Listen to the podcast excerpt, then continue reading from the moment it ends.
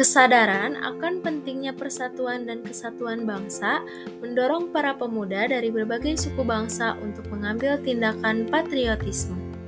Untuk menyatukan perjuangan, maka para pemuda berkumpul membuat sebuah kongres, yaitu terdapat Kongres Pemuda 1 pada tanggal 30 April sampai 2 Mei 1926 di Jakarta yang dipimpin oleh Muhammad Tabrani.